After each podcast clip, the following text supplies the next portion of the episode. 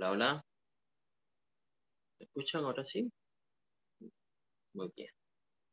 Bueno, bienvenidos una vez más a la comunidad judío adventista Benedición en la celebración del Kabbalah Shabbat. Y nos une esta noche la lectura en el libro de Shemot. Ya llevamos una, eh, la parasha número 17, ¿verdad? En el ciclo de lectura judío, de la lectura de la, de la semana. Y bueno, mucho hemos hablado, escuchado acerca de Itro, ¿verdad? Que lo conocemos allí, lo encontramos, hemos conversado que hay más de una oportunidad en la cual aparece Itro, Yetro, ¿verdad? Y otros siete nombres que aparecen de este personaje bíblico.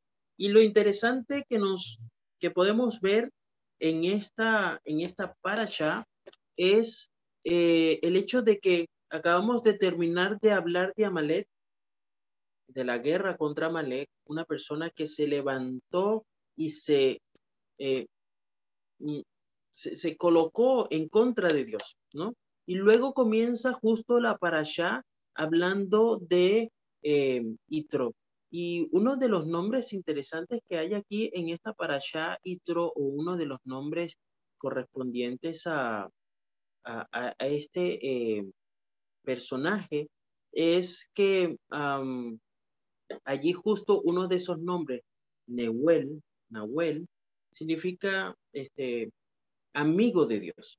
Y entonces nosotros vemos la diferencia o el contraste que existe entre este, este, la última para allá y ahora donde vemos a, apareciendo, ¿verdad? En escena Itro. Eh,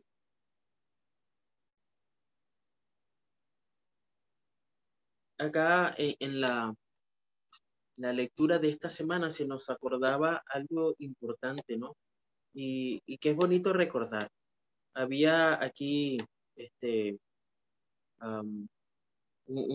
se, recuerda que el, hogar judío, el ritmo de vida eh, correspondiente al calendario bíblico, es algo que cada semana está marcada por la celebración del Shabbat. Entonces, eh, vivir en, en, el hogar de un judío significa que vas a descubrir que el Shabbat es el centro de todo. Entonces, la madre, ¿en qué centra las compras de la semana? la centra en tener o obtener o preparar lo mejor para Shabbat. ¿Sí? Este, mm, compra para toda la semana, pero lo mejor, lo más especial, lo más, lo más eh, eh, sabroso, por decirlo así, va a ser para justo ese día, ¿no? Y cada vez que ve algo que va a complacer, que va a, disfrutar, entonces lo compra y lo guarda. Piensa en Shabbat mientras trata de imaginar lo bueno lo bonito que será compartir todo esto. Y fíjense que por lo menos nosotros acá en casa compramos muchas veces los domingos, pero ya preparamos de antemano o imaginamos lo que vamos a obtener para el Shabbat. Y dejamos para la semana cualquier otro tipo de comida, pero la del Shabbat va a ser especial. Pero entonces vemos también el hombre, ¿no? Que está trabajando duro todos los días de la semana, el domingo, el lunes, el martes, todavía tiene ese deleite del Shabbat.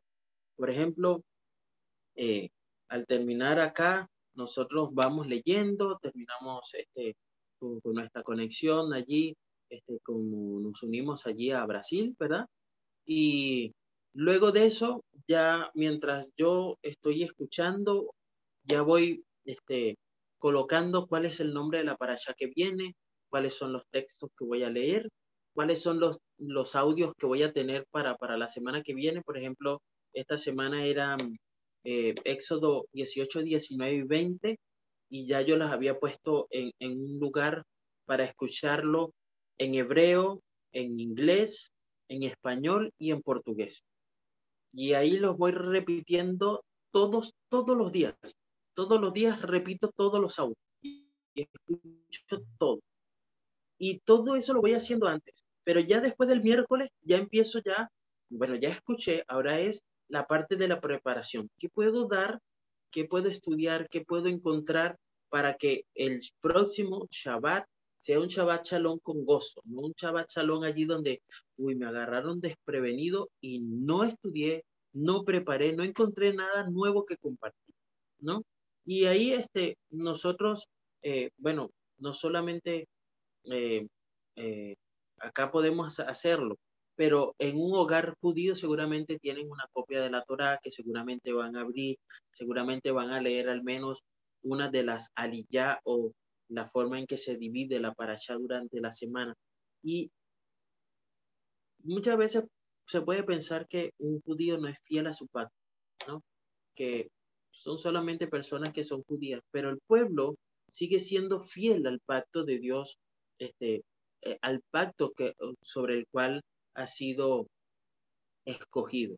Y esta semana estamos hablando de alguien que simplemente escuchó por allá a lo lejos todas las cosas que realizó Dios para Bené Israel, ¿no? El suegro de Moshe. Yitro llega allí, llega con la esposa, llega con los dos hijos. Yitro se siente impresionado porque no solamente había escuchado, sino que cuando llega allí, Moshe le da una serie de detalles y especificaciones de cada relato sobre el éxodo de Egipto, ¿no? Que hace que, que promueve que conmueve a Yitro y dice, a partir de hoy, yo soy un seguidor fiel de ese Dios todopoderoso. Imagínense con qué ganas, con qué emoción, con qué este, anhelo, con, no sé, imagínense estar parado hoy frente a Moshe y que le diga, bueno, sí, salimos de Egipto, está, está, mal por la pandemia y la cosa, bueno, las cositas, pero estamos aquí. ¿no? No creo que haya sido esa la expresión. No, mire, suegro, usted sabe que salimos y ese, y ese faraón se puso duro, pero no, el Señor nos cuidó, mire, hizo esto, ¿no? Y esa forma de transmitir las noticias, ¿verdad? Este, conmovió a Yitro. Pero vemos entonces también en parte de la parasha, eh, allí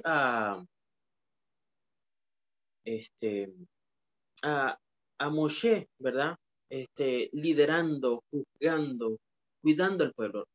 Hay algo que estuve leyendo allí con respecto a la forma en que Hashem quería que existieran eh, liderazgo en el pueblo de Israel.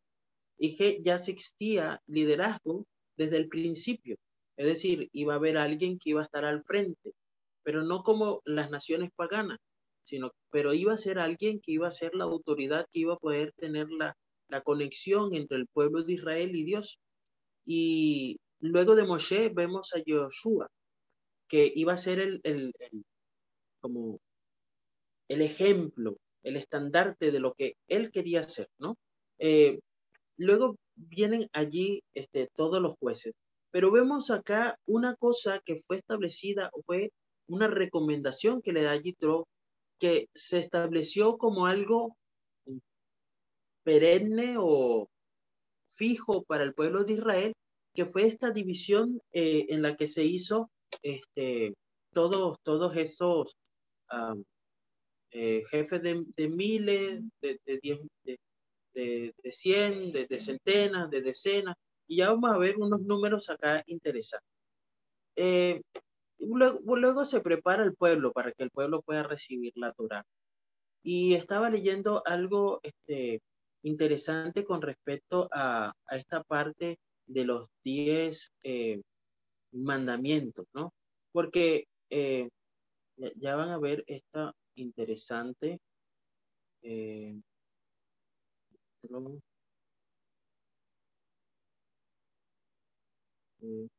porque aquí consultando. Bueno.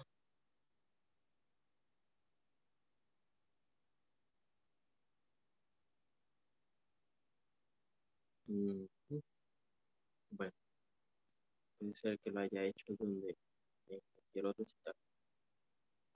Ya, ya, escuchen esto, ¿no?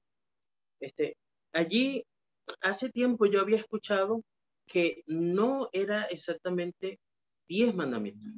Para, para, para ese tiempo de la Torah, para ese tiempo del pueblo de Israel, se era conocido los diez mandamientos como las diez palabras, ¿no? Y en esta semana yo, este, como estoy escuchando estos audios en, en inglés de, de, los capítulos que corresponden, ¿no? Le mostraba, a, le decía a, a, en varios idiomas, ¿no? Le mostraba a Marjorie y le digo, bueno, escucha este audio en, eh, en hebreo.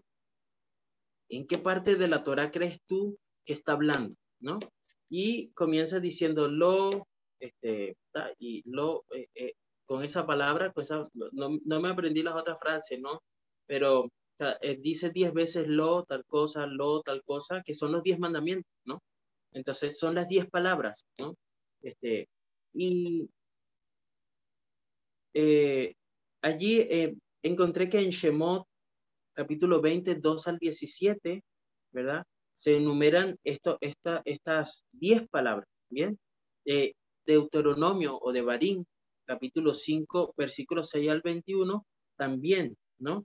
Y si nosotros buscamos aquí el libro de eh, Éxodo 34, 28, Éxodo 34, 28, dice, y Moshe estuvo con el Señor 40 días y sus noches, sin comer ni beber, y el Señor escribió en tablas las palabras del pacto los diez mandamientos. Ese los diez mandamientos fue agregado, pero el texto solo dice las palabras del pacto, ¿no? Y pueden buscar también en Devarim, Deuteronomio 4.13, ¿verdad? Deuteronomio 4.13. Recuerden que en el capítulo 5 de Deuteronomio se vuelve a hablar de los diez mandamientos. Entonces, ese capítulo, versículo 13 dice, y os comunicó su pacto que os mando cumplir. ¿Sí? Este, los diez mandamientos, dice acá en esta, en esta versión, y los escribió en dos tablas de piedra. Bien, ese, esa es la, la, la, frase que aparece allí. Eh, y es a partir de allí, de estos tres textos, Éxodo 34, 28, de Barín 4, 13 y de Barín 10, 4, bien, que aun cuando la traducción le colocan diez mandamientos, dice estas palabras. Diez, cuatro, les dije, ¿verdad? Diez, cuatro. Y él escribió en las tablas los mismos que había escrito en las primeras, los diez mandamientos que el Señor les había dado en el monte, ¿no? Allí. Pero la palabra que, se, que, hay aquí es Aseret Hadevarim. Esa es la que significa las diez palabras, ¿no? En la Septuaginta incluso en, en esa Biblia se llama Deca Logos, ¿bien? Que nosotros eh, eh, unimos y decimos en, español decálogos, pero eh, en latín es Deca Logos, ¿no? Son dos palabras separadas. O es decir, Deca, diez palabras. Luego hay otra versión un poco más vieja, no, perdón, un poco más nueva hacia acá, que es la Vulgata latina, donde en estos textos dice verba de sen, que son diez palabras, ¿no? Eh, hubo, hubo allí un personaje eh, que es bien conocido en el cristianismo, ¿no? O el protestantismo, llamado Wycliffe, ¿no?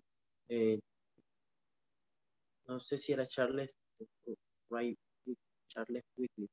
Ahí ahora que recuerde el nombre les, les, confirmo, pero es, ah, el apellido es Wycliffe. Y él sacó una Biblia, ¿no? Y fue, fue una de las primeras eh, Biblias o versiones que se tradujo del, del, del, hebreo al inglés. Y él tradujo a Seret Hadebarim como 10 palabras. Y eso fue en 1395. Bien, eh, para ese tiempo no había muchas traducciones, así que estas traducciones eran bien, eh, bien eh, específicas, como bien crudas, ¿no? Como que específicamente lo que decía la Torá. Y luego hay una Biblia mm, de nombre Coverdale de 1535 que en vez de colocar las 10 palabras, escribió los 10 versos, ¿no?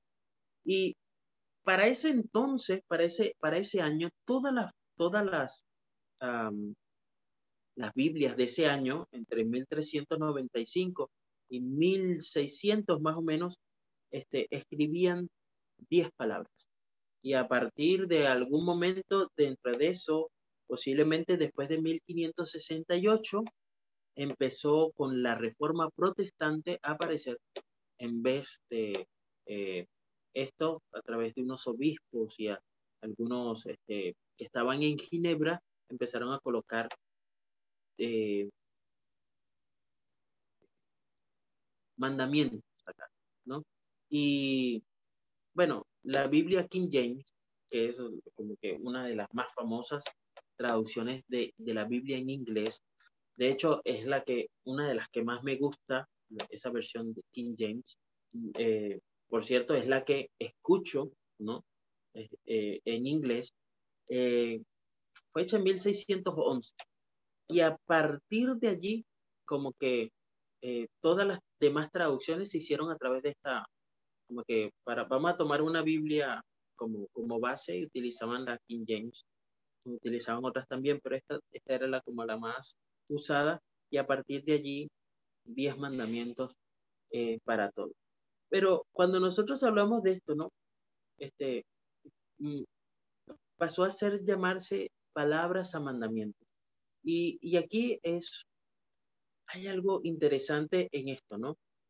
Eh, cuando nosotros pensamos en que la palabra de barín, ¿no? Palabras, llega, lleva consigo la promesa de libertad, la promesa de vida, este, dice allí de eh, Deuteronomio 8.3, este, toda palabra que sale de la boca de Hashem, ¿no?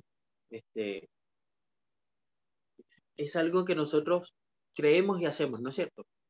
Y, y cuando hablamos de misbot, es como que, bueno, ah, si, si es una misbot, puede que yo cumpla eh, de alguna manera, este, haga algunas concesiones al respecto, pero con respecto a las cosas que Hashem ha dicho así, este, eh, que no se escucha la palabra misbot, que es como un, mm, algo que en el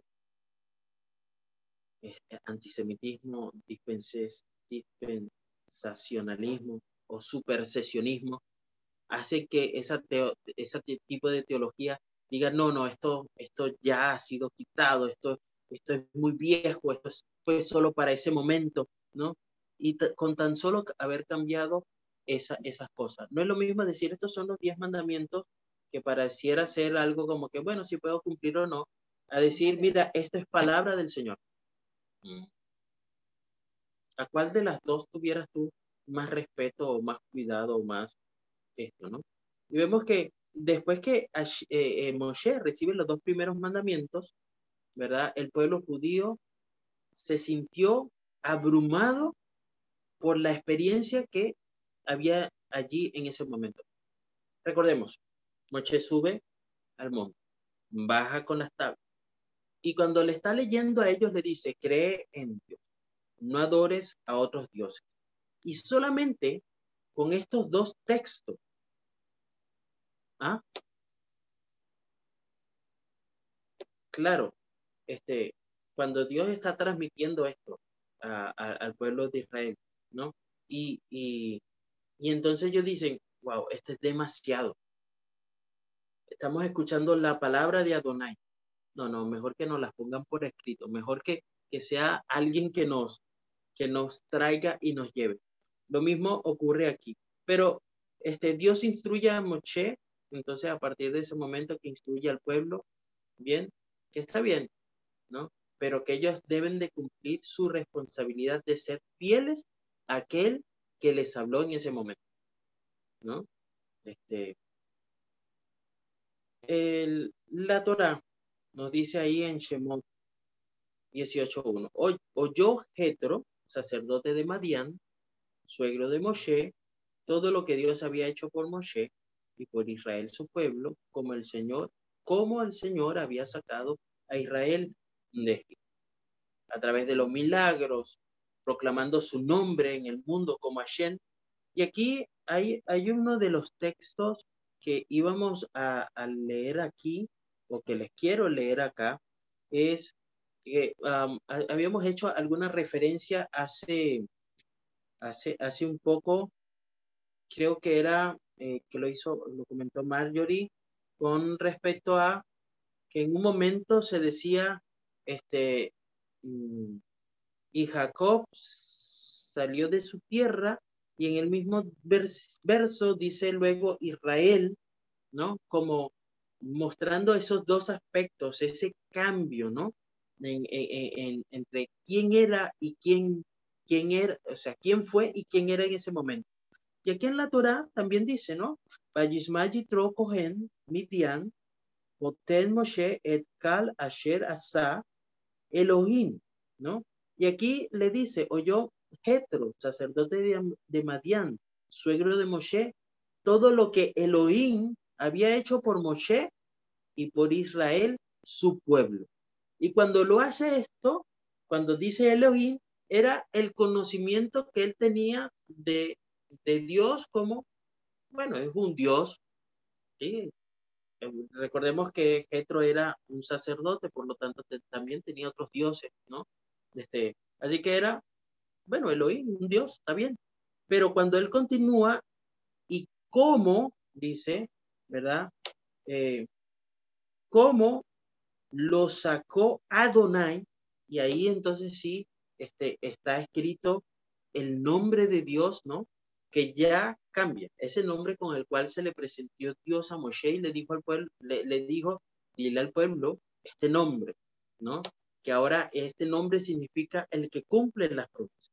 Entonces, imaginemos esta, versión que está aquí ocurriendo con, con Jetro. Él le dice, mire, yo escuché de un Dios, como, otros, que ofrecen librar, ofrecen adelantar, ofrecen sacar a, su, a sus, a, aquellos que lo sirven adelante. Pero ahora conozco al verdadero, al único, aquel que sí cumple, no aquel que yo le pido y no me contesta, no me dice nada. No oigo su voz, no veo su pilar. Pero aquí está el Señor, cómo había sacado de Así que cada una de estas cosas que él había hecho, ¿verdad? Cómo lo llevó aquel que da forma al futuro, ¿verdad? Aquel que gobierna sobre todo el mundo. ¿Ok? Y este,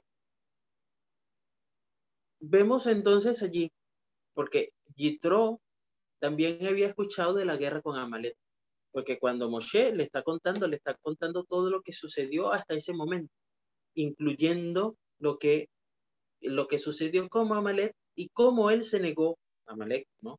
A ver el poder de Dios en todo lo que sucedió en Egipto. Vemos a Yitro, un sumo sacerdote de su pueblo, lo suficientemente humilde como para reconocer a Dios, ¿no? ¿Cómo estaba él allí? y cómo, este, bueno, otros no, no logran alcanzar ese, ese mismo objetivo. Incluso este, hay muchos que todavía se niegan a reconocer a ese Dios de Israel, ¿no? Eh, luego vemos este, la enseñanza que se da aquí en este texto, ¿no? Y es eh, en, este, en este libro de, de, Shemot, y es justo en el capítulo, eh, versículo 20, ¿no? El versículo 20 dice, también debes aclararles, debes enseñarles, vamos a leerlo acá, que tengo dos traducciones, ¿verdad? Eh, Éxodo 18:20. ¿no? Éxodo 18:20 dice, enséñales las ordenanzas y las leyes, muéstrales el camino por donde ande y lo que ande hacer.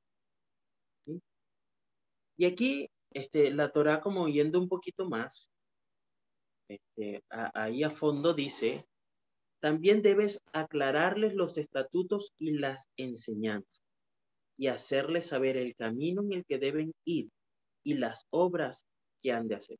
Aquí se le está mostrando a, a Moshe una de las características principales que debe tener un líder, ¿no? Que es explicar, enseñar todos los estatutos o leyes, las reglas claras tal cual las, las dio mm, Dios a su pueblo. Y qué interesante es esto, porque ya sabemos que los líderes, ¿verdad? los reyes, ¿qué tenían que hacer? Andar con su copiecita de la Torá y tenían que leerla a diario. Bien, esa era la función del rey. Enseñar, explicar cada estatuto y cada ley, cada regla que Dios había dado a su pueblo. Así que esto es lo que nos dice aquí este versículo. Mayomer Jote Moshe la lo to hadavar asher ata ose. ¿No? Ahí le está diciendo entonces, aclara, este, especifica, enseña de manera clara y concisa todo esto, ¿no? Y acá hay, hay varias, este, varias eh, eh, palabras, ¿no? Porque una de ellas, eh, su, su, su, raíz, ¿no? Es vejizarta, ¿no? Que es como que mm, la, la, raíz significa como que tienes que hacerlo dos veces, ¿no? Como doble, como hacer una, como hacerlo y repetirlo con énfasis, ¿no? Bien. Y eso es para, una para decirte y una para advertir, ¿no? ¿Ok? Y, y, y también denota este, como brillo, como luz brillante, como que irradia una luz, ¿no? Este, la raíz, esta es de la palabra ajacir, ¿no? Que arrojar luz sobre algo que alguien que de otra manera no hubiera visto notar. Entonces, ah, cuando nosotros leemos la Torah, cuando nos paramos acá para compartir eh, con ustedes las enseñanzas de la Torah, nosotros tenemos que tratar de buscar enseñar lo que Adonai dijo, tal cual lo dijo, ¿verdad? Y tratar de arrojar luz sobre algo que hasta ahora no hemos visto o notado o percibido del estudio de la Torah, ¿no? Eso es eh, mm, parte de lo que nosotros hacemos, ¿no? Entonces, el texto, como le decía, está en Shemot 18:20 y comienza con esa palabra Behit harta et hend et hahukim beet hatorot beodata lahen et haderet le yeleku ba baet beet hamaset asher yasu. Bien, eso es este texto, ¿no? En, en, en, como en conclusión de este texto. Se le está diciendo a Moshe, enséñales el camino que deben seguir. Muy bien. Para que al enseñarles le puedas asegurar su sustento y bienestar. ¿Qué sucede? La mayoría busca su propio bienestar. La mayoría del mundo actual busca su propio bienestar. Pero en el caso del pueblo de Israel, no solamente es actuar con amorosa bondad los unos hacia los otros, sino que esta amorosa bondad que existe debe ser nuestro propósito, ¿no? Es decir, nuestro propósito debe ser que la persona pueda conseguir tener un bienestar, ¿no? Es decir, si tú te quieres cuidar a ti mismo, hazlo por el bien de tu prójimo. ¿Bien? ¿Recuerdan esa frase entonces? Si tú te quieres cuidar a tú mismo, hazlo solo por el bien de tu prójimo. ¿Sí? Actúa con benevolencia, actúa con, con, con amor, con simpatía, ¿sí? Porque resulta que una persona que todavía no ha recibido la luz radiante de la instrucción de la Torah, no es, no es solamente leer la Torah. es encontrar en la Torah una instrucción, algo que te beneficie, algo que te deje, algo que te instruya. Bien, por eso se habla de ser instruido en la Torah, ¿no? Y cuando nosotros entonces compartimos, enseñamos, vemos, este, hablamos acerca de esto, lo estamos haciendo para beneficio y, bienestar del camino que debe seguir la persona. Entonces, cuando nosotros dejamos esto a la ligera, no estudiamos, este, lo dejamos pasar, este, no importa, lo leo así por encima, encimita y simplemente hablo lo que entiendo, lo que me acuerdo, mm, ahí estamos perdiendo eso que se pidió desde el principio, ahí desde el monte Sinai, ahí en el en, que nos relata el libro de Shemot. Bien, y ah, pero yo no soy Moshe, tampoco soy el líder de la casa, tampoco tengo esa responsabilidad, pero la la la la Torá, los profetas, los escritos apostólicos hablan de todo, de todo la guía que nosotros debemos seguir. Y entre uno de esos textos dice, usted es un líder. Porque si el Cohen tenía la necesidad de transmitir toda esta información, usted también es. Usted también es un, ¿verdad? Alguien que va a ser luz para las naciones, pero también estás, este, la Torah nos dice que somos, ¿verdad? La, la, la Biblia nos dice, nos especifica que somos real sacerdocio pueblo santo, nación, ¿verdad? Apartada. Ahora vamos a ver algunos números acá. Este, estamos ya por, por culminar, ¿verdad? Pero miren esto, versículo 21-22. Dice acá, además, ¿verdad? Versículo, capítulo 18, 21 y 22, perdón además, busca hombres capaces de entre todo el pueblo, hombres que teman a Dios, que sean dignos de confianza, que aborrezcan el soborno. Ponga tales hombres sobre el pueblo como jefes de millares, jefes de centenas, de cincuenta y de diez, y que juzguen al pueblo en todo tiempo. Todo gran asunto te lo traerán, pero cualquier asunto pequeño lo decidirán ellos. Así os será más fácil y ellos llevarán la carga con vosotros. El pueblo de Dios debe ir con diferentes niveles de líderes. ¿Cuántos hay? Hay diferentes. Y no solamente hay un solo líder. Bien, deben haber muchos. Ahora vean estos números, porque vamos a ver en qué parte de esos números estamos nosotros. Habían eh, se, contó a Israel, ¿verdad? Sí, sin contar las tribus de Leví eh, o los Coanín, los levitas, ¿verdad? Y se habían contado 603.550 personas. ¿Sí? ¿Dónde leímos eso? En el libro de números, ¿no? Ahí por, para salir, ¿verdad? 603.550. Bien. Entonces, si habían 12 tribus, ¿cuántos líderes de mil tendríamos? Tendríamos 604 líderes. Para líderes de 100, tendríamos 6.035. Para líderes de 50, habrían 12.071 líderes. Para los líderes de decenas, 60.355. Es decir, de estos 603, de 603.550 personas, 79.000 líderes habían entre ellos. Es un gran número, ¿no? ¿Sí? 79.000 personas. Y el pueblo de Israel sabemos que superaba este número. O sea, estamos sacando solamente basado en, en este, en este número de 603.000. Pero si fuera más, hubiera sido más la cantidad. Bien, este, ¿por qué habría más? Porque no estaban contados ni los jóvenes, eh, los niños, eh, los menores de 20 años, ¿verdad?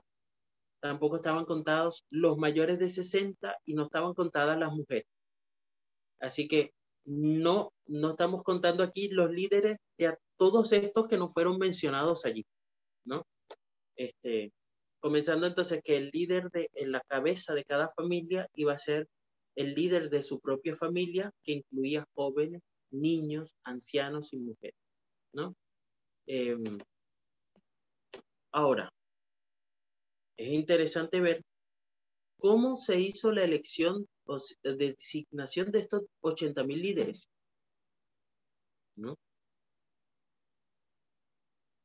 ¿Saben cómo se hizo? Moshe agarró, bueno, vamos a pasar. Vayan pasando, yo voy diciendo, tú eres líder, tú eres líder, tú eres líder. No creo que haya tomado eso. Pero la Torah no nos deja en blanco con esto. En Devarim, capítulo 1, 12 y 14.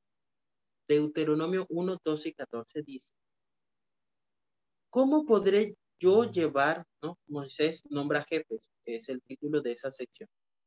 Y la pregunta es, ¿cómo podré yo llevar, cómo podré llevar yo solo vuestro peso, vuestra carga y vuestros pleitos?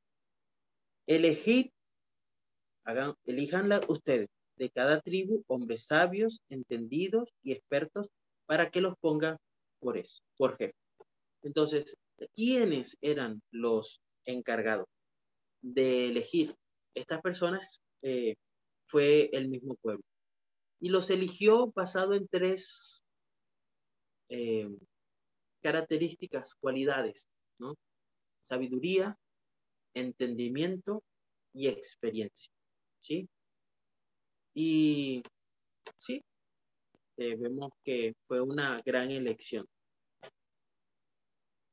Pero, este, más o menos, si ustedes sacan el total de esto, ¿verdad? Ya vamos a terminar allí. Una de cada siete u ocho personas, ¿no? Más o menos un promedio. En Israel era juez. Uno de cada siete u ocho. Basado en todos esos números era juez. Y ahora considera que ese uno entre cada siete u ocho cumplía con todas estas cualidades. Era bueno, era sabio, era honesto, estaba lleno del entendimiento de la Torá. ¿Qué se esperaba de el resto del pueblo de Israel? ¿No? Que fuera similar que viviera una vida honesta y que no ignorara la Torah. Eso dice mucho de nosotros, porque acá estamos presentes cuatro, cinco, seis, tal vez siete. Así que de acá uno de los siete que estamos en la llamada, uno de todos deberíamos ser eh, bueno, sabio, honesto, lleno de entendimiento y que buscando su propia felicidad llegue a cumplir el bienestar de los que están acá. De acuerdo a lo que acabamos de leer un poco más atrás, ¿no? Así que esta noche culminamos con una, dejamos allí una pequeña perla para buscar. ¿Qué sucede contigo como miembro del pueblo de Dios? ¿Eres honesto? estás lleno de conocimiento, eres sabio, sabio y eres bueno. Muy bueno para que nosotros podamos entonces ver, ¿no? Y que no, está no estamos lejos de alcanzar todas estas cosas. Recordemos desde un principio a alguien totalmente fuera de Israel y cómo aceptó el nombre y, y el liderazgo de él. Que Hashem les bendiga y les guarde en esta noche y que tengan un Shabbat Shalom.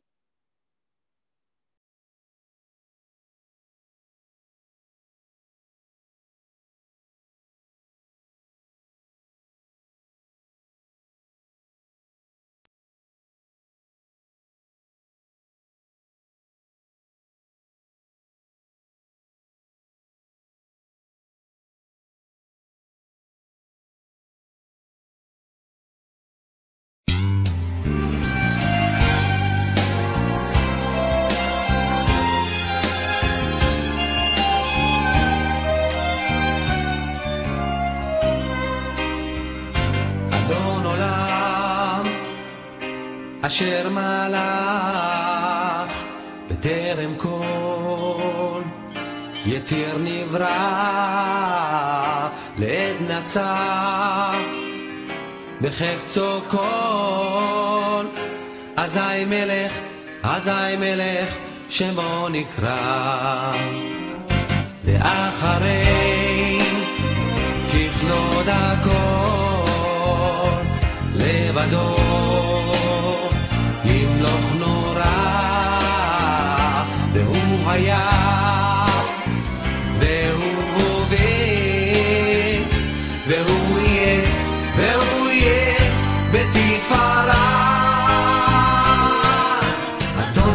אשר מלך בטרם כל יצא נברא לעת נשא בחפצו כל אדם ידע שמו נברא ואחרי ככלות הכל לבדו ימלוך נורא והוא היה והוא הווה והוא יהיה בתפארה אדון עולם אשר מלך בטרם כל יצא נברא לעת נשא בחפצו כל אדם ידע שמו נברא. אחרי ככלות הכל לבדו ימלוך נורא והוא היה והוא הווה בתפארה והוא היה והוא יהיה. בתפארה והוא היה והוא הווה בתפארה והוא היה והוא יהיה בתפארה. אדון עולם אשר מלך בטרם כל יציר נברא לעת נשא בחפצו כל אזי מלך, אזי מלך שמו